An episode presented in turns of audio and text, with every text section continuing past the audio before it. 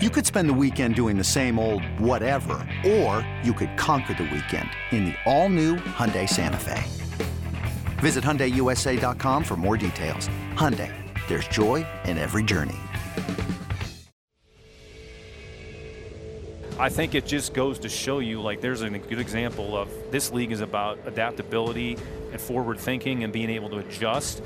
And I'd say Kansas City is certainly emblematic of that, as are the 49ers. And so it's no secret why these two teams are here playing for, you know, the biggest trophy in sport.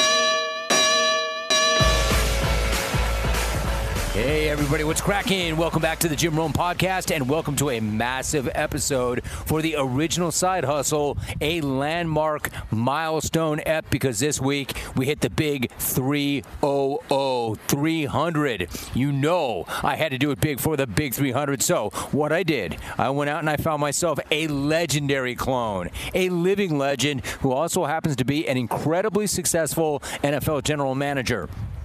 You know who I'm talking about. He spent two decades with the Patriots. He ripped six, six Lombardis before he landed the GM gig in Houston, where he's already turned the Texans from basement dwellers to legitimately exciting contenders and did so in only three seasons. You already know my guest this week is none other than the legend, my dude, Nick Caserio. If you listen to the main hustle, you know all about Nick's success in Houston this year and all about Nick's obsession with the jungle and the smack off and Jeff and Richmond. So, of course, this is my guy. Of course, Nick is a perfect dude for EP 300, which is why I am all about it. And I'm about to talk to Nick live from Vegas for this milestone episode. So, let's get right at it. It's episode number 300 of the Jim Rome podcast with legendary clone and Texans GM Nick Caserio, and it's coming at you right now from the fountains of the Bellagio.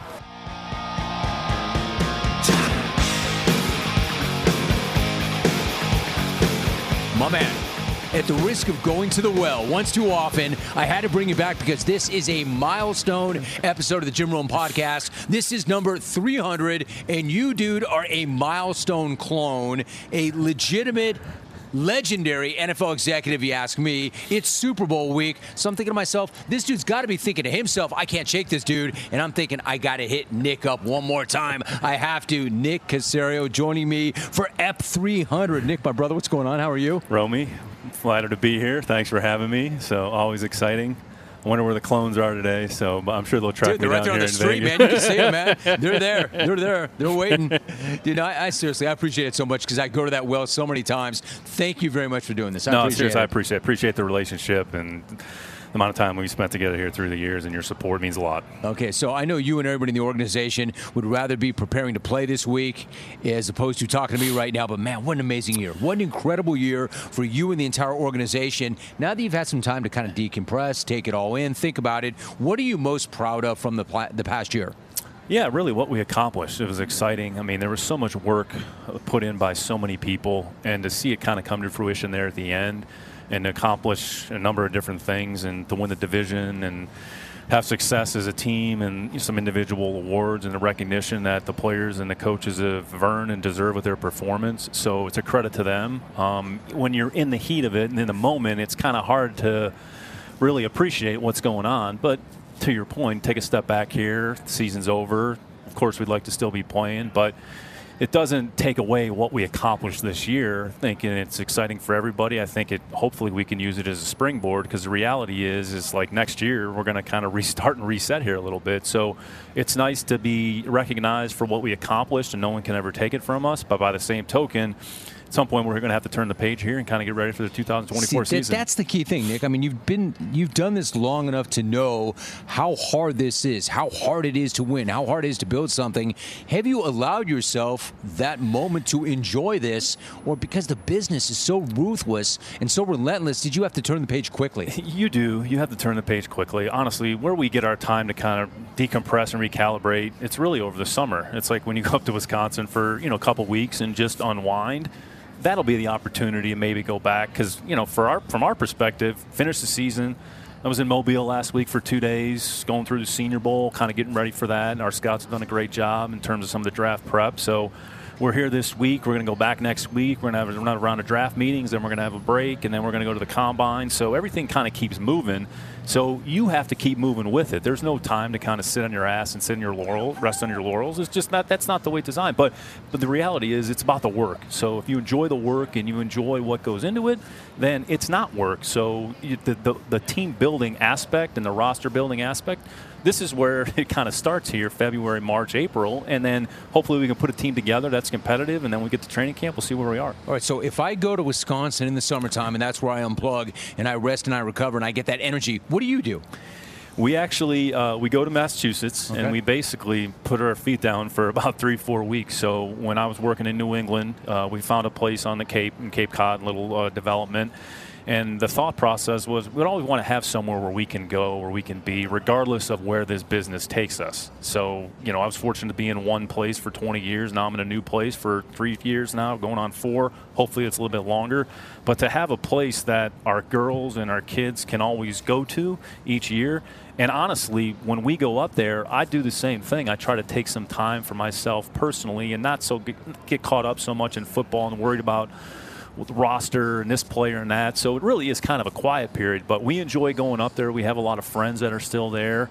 Um, it's an opportunity to kind of reacquaint ourselves with them a little bit. So we always look forward to it. Our daughters are always anxious to get there. So it's nice to be able to do that and to have a place that we can go, we can kind of call home. It's exactly what it is. Nick, how old are your kids? So our oldest is 13, our middle one's 11, and then our youngest will actually be, uh, she turns six here in a week. Uh-huh. So three girls. So they, um, we when we bought the home, we had uh, Chatham and Whitley they were four to somewhere in there. So they, you know, now they've been there for a number of years. So uh, but it's great. We always look forward to it, and the dog too. We can't forget about the dog. do, do, not forget about the dog. Cannot forget no, about but, the but dog. I, but I know exactly what you're saying. Janet and I, when we got our place, the purpose is like our kids are older, but there's no guarantee they'll come back. You know, like she's she's constantly sweating. They're going to meet somebody. We're never going to see them ever again. They're not coming back to California. They California, always come so, home. Yeah, you hope so, but or or you create a place where they always want to go to, right? So you always have that spot. We know our Wisconsin place. As long as I have that place, they'll always want to go there. That place that you go to, your kids will always want to go there right? Until that, we move, the until they tell dad they want, hey, let's go somewhere else. But no, absolutely. So will they? uh, we'll see. They've already kind of started. I, I, I it's know, really girls. we need I, a. I don't we, have girls. I don't know, man. we need a bigger place. It's always bigger, so we'll see what happens. Yeah, bigger's not always better. Listen, dude, take me way back. Like, what was it like to grow up in Lyndhurst, Ohio? What are your earliest memories of being interested in sports? Yeah, no. I, so I come from a family, you know, small family. I have a younger brother, a year and two weeks apart. So sports was always a part of my life and my first recollection. So I started playing baseball. I played in a six, seven, eight year old league when I was six. Um, and that so you was, played up. You played up. I did, and I I always looked forward to it. So it was in the summer, it was baseball, it was sport, it was something. So started playing baseball six, seven, eight. Started playing football in the fifth grade and CYO was a football, baseball, basketball guy, but the summers were AAU basketball, summer baseball.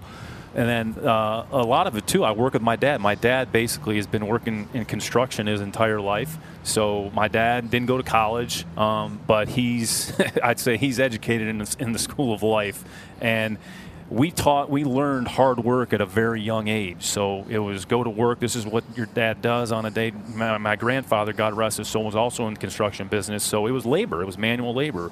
Concrete.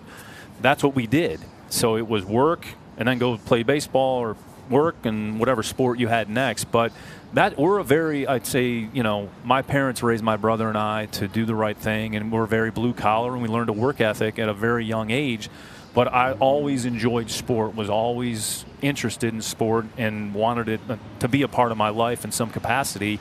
And really, from six until 18, I played baseball until I was 18. Until I made a decision. Well, I'm going to, you know, play. I could have probably played baseball in college, but I decided to, to, to play football. Um, but I was doing baseball and basketball over the summer, AAU, and then you know made a decision at some point. Kind of had to put that you know had to move on from AAU basketball, focus on baseball. But sports is a huge has always been a huge part of my life.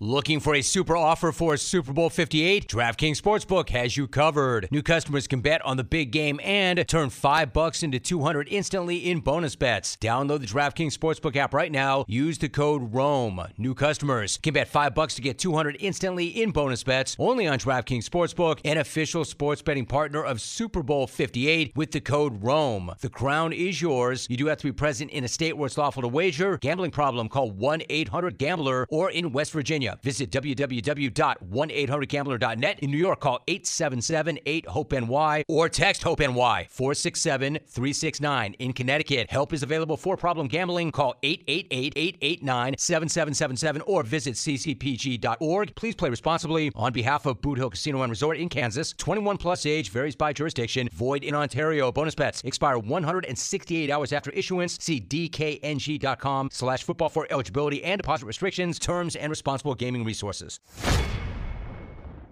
So I'm curious. For instance, I obviously I'm not the athlete that you were, but I got my love of sports from my father, who's from Boston, and he taught me how to read the sports pages. He taught me, you know, we would fight for the sports page when I was in first grade. So I, I remember watching all the big fights with my old man. I remember my father saying to me, Gail Goodrich, that's your favorite basketball player. Write the Lakers, ask for an autograph from him. So I got my love of sports from him. Did sports find you, or did you get it from your father? Did he coach you? What was he like? Uh, a little bit of both. My dad didn't necessarily coach us, but he was always supportive. My parents were always supportive. I'll never forget, you know, when I was playing high school basketball. So we traveled. We played. Uh, it was a school in West Virginia, Linsly School. So you know, we traveled as a team. But my dad drove behind the bus. It's a four-hour drive, so huh. it's not like it's right around the corner. Right. So they didn't miss. Like they were there for everything, but it was kind of more okay. When you go, whoever's coaching you is going to coach you. We're going to support you. And my parents did everything for me. They took me to games. They took me to practice. They were always there.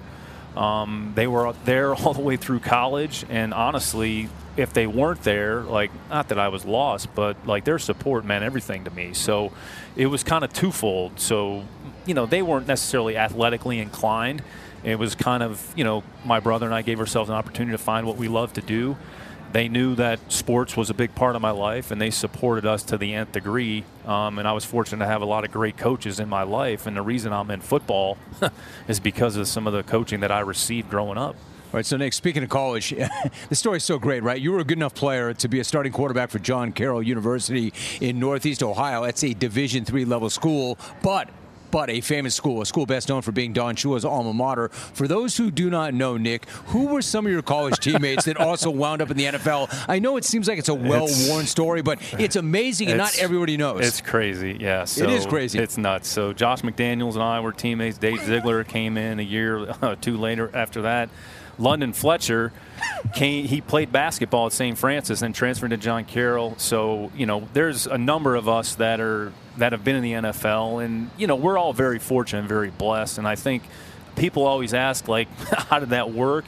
There was no magic formula. It was just really good people, good wholesome Midwestern people with good core values and we worked our ass off and we just were given an opportunity so all of us, it's all we can ask for is an opportunity, and then ultimately you're going to be judged based on your performance and what you do with that opportunity. So I think all of us would say like we've earned it. Nobody handed us anything. We wouldn't want it any other way at but, all. But you know, it's a credit to the school and the type of people that they identify and that they bring in, and you know, it's a good core group of people. Matter of fact, uh, Myrick's, uh, whether it's assistant coach or front office, uh, you know, I think there were when the playoffs started, there were seven of us from John Carroll that were represented, and then we still have one with the, you know with the Kansas City Chiefs playing here in the Super Bowl as well. So um, it was a great experience. Honestly, I thought I was going to go away to college. I mean, I wasn't going local. I was going to go away. I wanted to get away. And then my high school coach ended up uh, going to John Carroll as the offensive coordinator. Joe Perella, got who's I'd say probably the biggest influence I've had in my life relative to sport. And I'll never forget. We sat down. We went to a restaurant, Kentucky Fried Chicken. Two of us are sitting here, like the two of us, and he said, "Look, I'm going to go over to John Carroll and be the offensive coordinator. Love for you to come there and play quarterback for us." And I said, "You know, look, your life's about people, so you want to be with the right people. And you know, I loved him. I mean, he had a big. I his son coached me growing up baseball, so I was around him, was around the team, watched him coach at Beachwood, various other stops. And I thought to myself, this is somebody that I want to continue to be around and play for because he got the most out of me, and he's the one that really wanted me to get. Uh, he led me to coaching to, to kind of get into football. So um, I know it's a long-winded way of kind of saying like John Carroll was a great experience, and all of us are very thankful and proud of you know where we are today. Dude, I don't know, man. Your mind, I think, works differently. I, I was not thinking about like I knew exactly what I wanted to do when I got to college, but I was a knucklehead, man. Man, I was not mature like that. Like I think you. S- you were seeing things. You were ahead of your time. You were kind of an old head. Were you an old soul? Uh, probably an old soul. Probably think, less emotional now than I was back in the day. But I was very invested. I cared a lot. Um, I, I wanted to be in sport. I, I knew I wanted to be in it in some capacity. Um, my major didn't really declare it was kind of it was marketing, it was accounting, it was finance. I'm going to go to law school after. It was football, but, dude. you majored in football, but it ended up being sports. So um, you got a PhD in football, dude. So what? I mean, you, he says, "Come with me, come with me, and be my quarterback." Except for one thing, you first had to beat Josh's ass. You had a starting a starting quarterback competition between you and Josh, dude. What was that like? Actually, it's funny you bring it up. So my first year was 19 fall 1994 came on campus and there were, I mean, I don't know, 17 quarterbacks, whatever it was. Wow. So I actually redshirted my first year, and then the following year it was the same thing. There was a number of quarterbacks. Um, and then Josh came in that year. Um, so Josh played quarterback, very accomplished, great high school program. His dad, one of the best coaches, high school coaches in the you know state of Ohio. Um, and then Josh kind of made a decision at some point that you know it's funny. So he was the backup quarterback in '95 and this is actually a story because he won't let me live this down. So he had a hat from the Big 33 game, an Adidas hat, literally a cap. So I was a backup quarterback going in our first game in 1995. Um, and, and, Josh was a third string quarterback. So the starter gets hurt. So I'm on the sideline, typical backup quarterback, hat on backwards, eye black, like looking cool, like doing nothing, making myself not being very useful. And then quarterback goes down, Jeff Behrman, who's actually the head coach, coincidentally, at John Carroll currently. Huh. Great, great person, phenomenal human being, very successful at a few different programs. He's back at John Carroll now. So he goes down in the first game. So they're like, Nick, you're in. So I take the hat and I literally just launch it and I throw it. And after the game, like nobody could find a hat. Like it was Josh's favorite hat, so he won't let me live that down. So he can go ahead and turn the page on that, man. You might want to get over I don't that, think bro. he will. but um, so then, you know, the Jeff went down, and then I went in, and then that was it. And Josh was the backup, and then Clones, what do we want when we're craving protein or we need more energy? Not bars, not sugary snacks, not energy drinks. No, we want beef. Pure and simple. So, where's the beef? It's in a package of Old Trapper beef jerky. Old Trapper is not your father's jerky, shriveled, dry, and tasteless. Old Trapper beef jerky is made from lean strips of steak and quality spices that are smoked over a real wood fire. So, it's tender and it's tasty, it's not tough. And why is it so good? Because Old Trapper is a 50 year old family business known for their relentless commitment to quality. They take smoked beef extremely seriously, and you can taste it in every single bite. Old Trapper is packed with protein, and it comes in four amazing flavors that satisfy all your cravings. Quality smoked meat at its finest that goes with you wherever you go to the game, to the gym, to the beach. Look for Old Trapper in the Clearview bag. That way you can see the quality you're buying. Look for it in major retail stores near you. If you don't see it, ask for it by name because no other jerky compares. Oh, Trapper, what's your beef? Was there never an actual competition? I mean, you went in, you got the job? Uh, we, in training camp, it kind of the way it sorted out. Josh was a freshman, so he kind of came in, and I kind of competed with Jeff for the job that year, and Jeff earned the job, so I was the backup, so Josh was a part of it. And then when I, when Jeff got hurt, then Josh became the backup in the following year or a year after, whatever it was. He kind of had a, a, year that he didn't play football. Then he came back and played receiver, and he's, you know, honestly, one of the smartest football players that I've been around, and probably one of the smartest coaches I've been around as well. So what's great is, I mean, you take what he wants. You know, he wanted that badly. That's that dude's competitive. He wanted that badly. You get the gig. So then, ultimately, what happens? I mean, you go on to become a graduate assistant at Central Michigan. Who was the one that helped you get in the door with the Patriots? Josh, absolutely. Josh, yeah, that tells me that's a hell of a good dude, man. You no. took his gig, you beat him out and he helped you get a job with the Patriots. I've always had a tremendous amount of respect for Josh, his family. His brother is actually currently our receivers coach. Um, his his mom and dad are phenomenal people, and I was going to Canton McKinley games with Josh when you know we were at John Carroll together because Ben was still there playing. So it goes back to time we talked about a little bit earlier. Like relationships matter. Relationships are important. Um, we get kind of going our separate ways there for a little bit, and then he started in New England February 2001 I was a grad assistant in Central Michigan. I'd spent a couple years at Saginaw Valley prior to that, but I'll never forget. I was sitting at my desk, and a phone call came, and we just like, "Hey, how you doing?" He's like, "Well, you know, I'm been in New England here for a little bit. Oh, that's great. And then, oh, we might have an opportunity. Would you be interested?" And it was in personnel, scouting assistant, and I was kind of like, "What is that?" Like, I have no idea what that is. Huh. So, because I was a you know GA, and I was on the kind of the coaching track.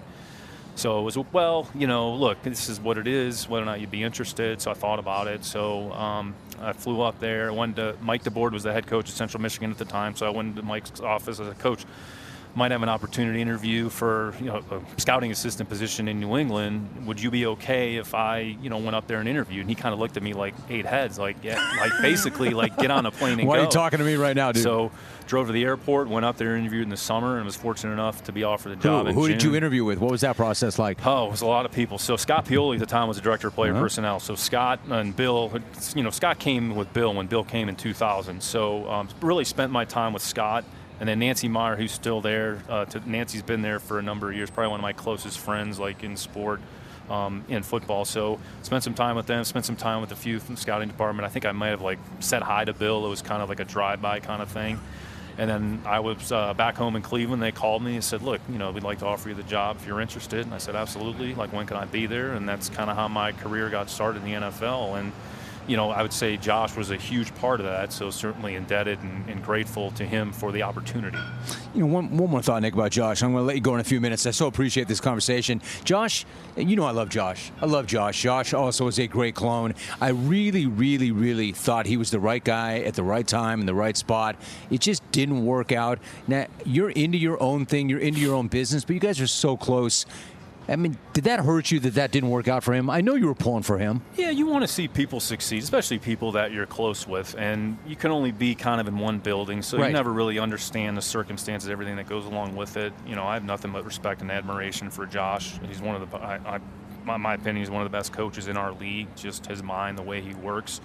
Um, and when things don't work out for whatever reason, you know, it's really not. I mean, whatever happened, happened. It's kind of out of my control, out of my responsibility. But you know, certainly with Josh, nothing but the best, and you know, our relationship will continue beyond football, and that's the most important thing. All right, so Nick, really quickly, what about the 49ers? Just about this game. Like, I've known John Lynch a long, long time. My wife and I both worked for his father when he ran at that time what was the biggest radio company in America. So not only do I have tremendous respect for the Lynch family, they're among our best friends. In your opinion, what makes John, John Lynch, such an effective executive? John Smart and he's just got a great demeanor and a great personality right. and a great way about him. And I think he and Kyle. I'm sorry, dude. That's the phrase I was going to use. He's got a really good way about him, doesn't he? He does, and I think he and Kyle complement each other, which is why it works. And they respect one another. And John is a Hall of Fame player.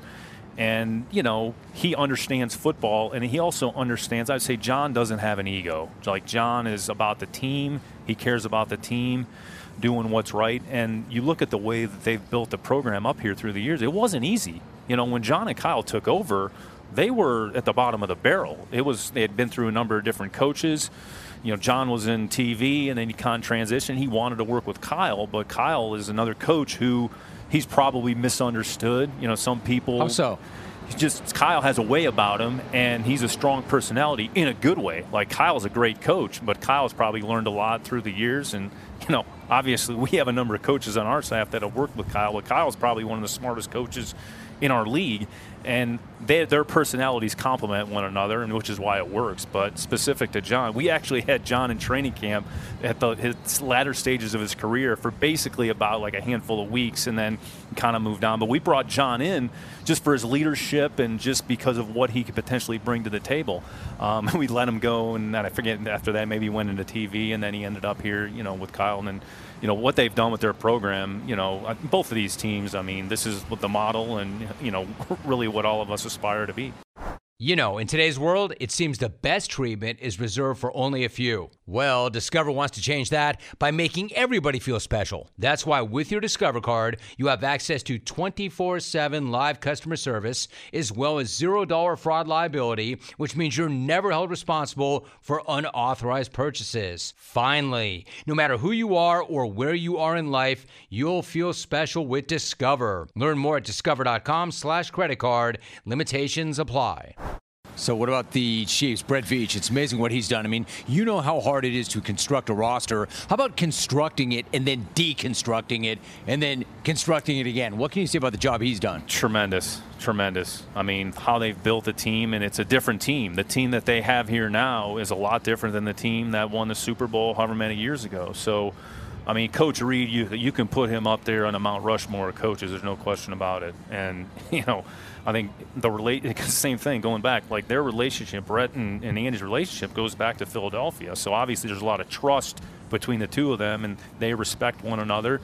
Um, and what they've done with their team, it's interesting because obviously everybody knows about Patrick, but they've really reshaped a lot of the core, especially defensively. Drafting Karlaftis in the first round, McDuffie's been a huge part of what they're doing. They signed Justin Reid, who we had, so have done some things on defense to kind of you know build that up a little bit, and then they've essentially turned over their skill positions other than Travis and Patrick. So, you know, I'm talking about two of the best at what they do, but the receivers are different. Rashee Rice has made a significant impact this year, but I think it just goes to show you like there's a good example of this league is about adaptability and forward thinking and being able to adjust. And I'd say Kansas City is certainly emblematic of that, as are the 49ers. And so it's no secret why these two teams are here playing for you know the biggest trophy in sports. All right, so Nick, before you go, we talked about the dynamic between these two sets of people. What about you and DeMeco? Obviously, you continue to grow together, evolve together. How would you describe the dynamic between the two of you? Yeah, I've loved every second of the time that I've been around DeMeco, and he and I didn't know each other before right. he took the job, so we knew of each other um, from afar. Actually, scouted him and evaluated him coming out, so it's kind of interesting. What was your evaluation of him coming out? Basically, he's just a coach, tough mind minded, smart, instinctive. And I'd say the thing about DeMeco, he's authentic and he's real, and the players feel that. And that, I would say, attitude permeates the entire building. And you see it in the way that the players respond to him and the way that we play on the field. So it starts with the head coach. He messages the team what you want the team to look like, what do we want the team to look like, and hopefully you see that on the product on the field. But I've enjoyed the opportunity to get to know him more, and my respect and admiration continues to grow. And I think, similar to John and, and Kyle, we probably complement each other. We're very like minded in some areas. We're probably both old souls we care about the same things. We believe in a lot of the same things. So we're excited about the opportunity to continue to build this moving forward. Hey, Nick, last thought. You, I know when on occasion you can, you listen to the Reinvention Project. It means the world to me, man. I mean, it means the absolute world to me that you mix that in. It's clear to me that you're about self scouting. You do to yourself what your job is to do to others. You evaluate, you self audit, you self scout, you try to be the best version of yourself. I'm wondering, given the commitment you have, have, the scope of your responsibilities, the business responsibilities and obligations that you have, how do you find the time to work on you? And how critical is that to you? Because I know you're putting in that time.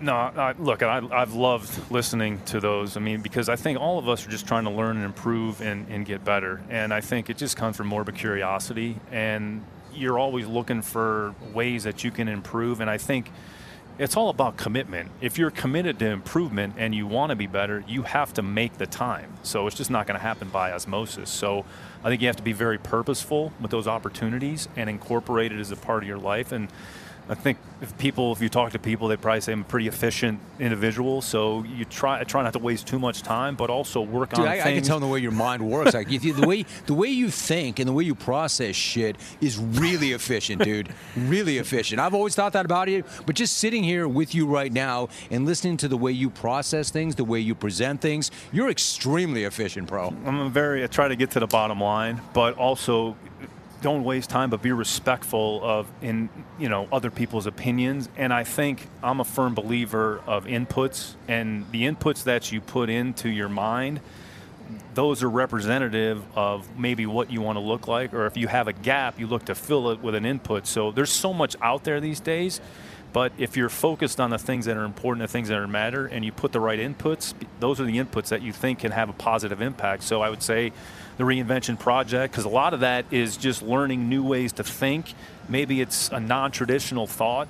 So, oh, you know what? I wasn't thinking about that. Okay, you know what? That's interesting. Kind of jot that down and write that down. Like, I love listening to podcasts and it, not necessarily sport, but business and how people think. Because really, everything is about process. So, you can find multiple examples, not just in your sport. And I think the more progressive you can be in your thinking and your thought process. Again, football is going to go away at some point. Like at some point, Houston's going to move on for me. I'm going to get too old. Like something's going to happen. We're going to have to live the rest of our life. So, what are the things that are important? How can you incorporate it into your into your life? What are the things that you want to teach your children? What are the things that you want them to represent? So, I, I love learning. I love reading. I love just trying to improve and make better, but not because I'm trying to like be smarter anybody than anybody else. It's just I want to learn, and there's always a different way to do something. And I think the one thing I've learned, you know, being in the league 23 years, you know, which is a blessing in and of itself. But you have to be willing to adjust and adapt and be open minded because that's the way the league moves, and it kind of is very cyclical. So I would say, I mean, that was a long winded answer, but I enjoy learning. I'm a very curious individual and I believe in putting the right inputs into your mind because that's going to have a positive impact in the Dude, end. It's so critical. I could do this for hours. Oh, oh, oh, O'Reilly. You need parts? O'Reilly Auto Parts has parts. Need them fast? We've got fast. No matter what you need, we have thousands of professional parts people doing their part to make sure you have it. Product availability. Just one part that makes O'Reilly stand apart. The professional parts people. Oh, oh,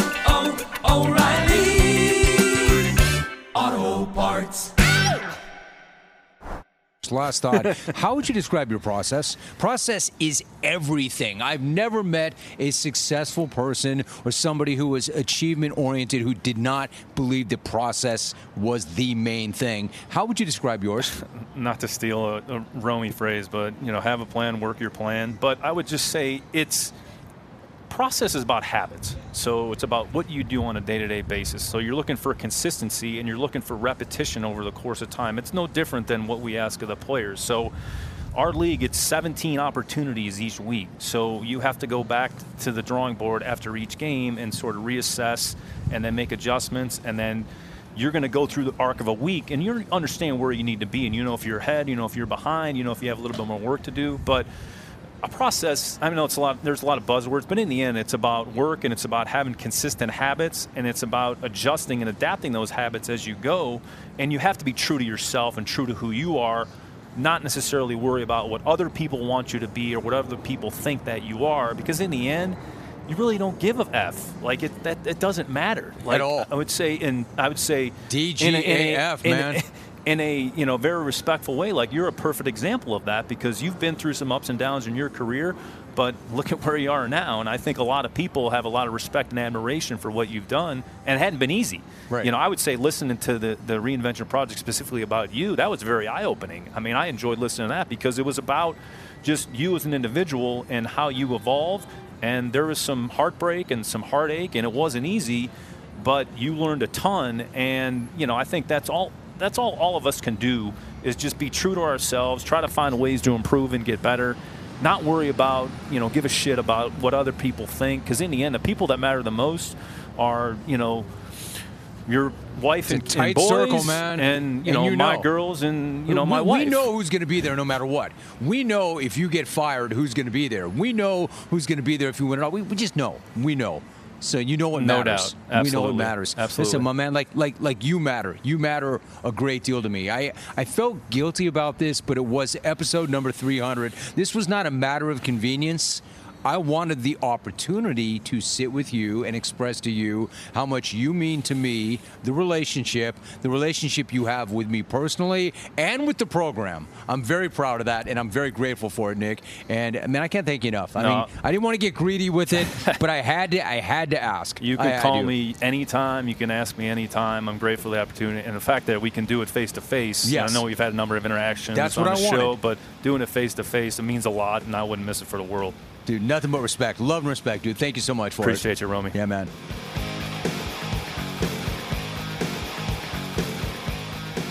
Come on now. I mean, come on now.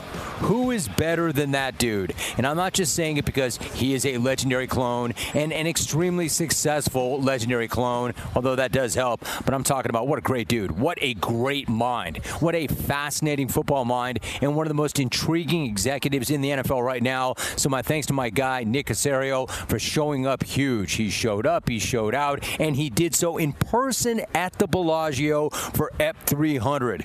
Just when I thought his stock is a clone could not go any higher. It just did. So we might be 300 episodes in, but we are not done yet here on the original Side Hustle. That said, you can still go back for any of the first 300 episodes and give them a spin because they all hold up, every single one of them. So if you want to be the first to know every time a new episode drops, all you have to do is find the subscribe button and hammer that bad boy. Do me that solid, and I will catch you next week back in Cali for episode 301.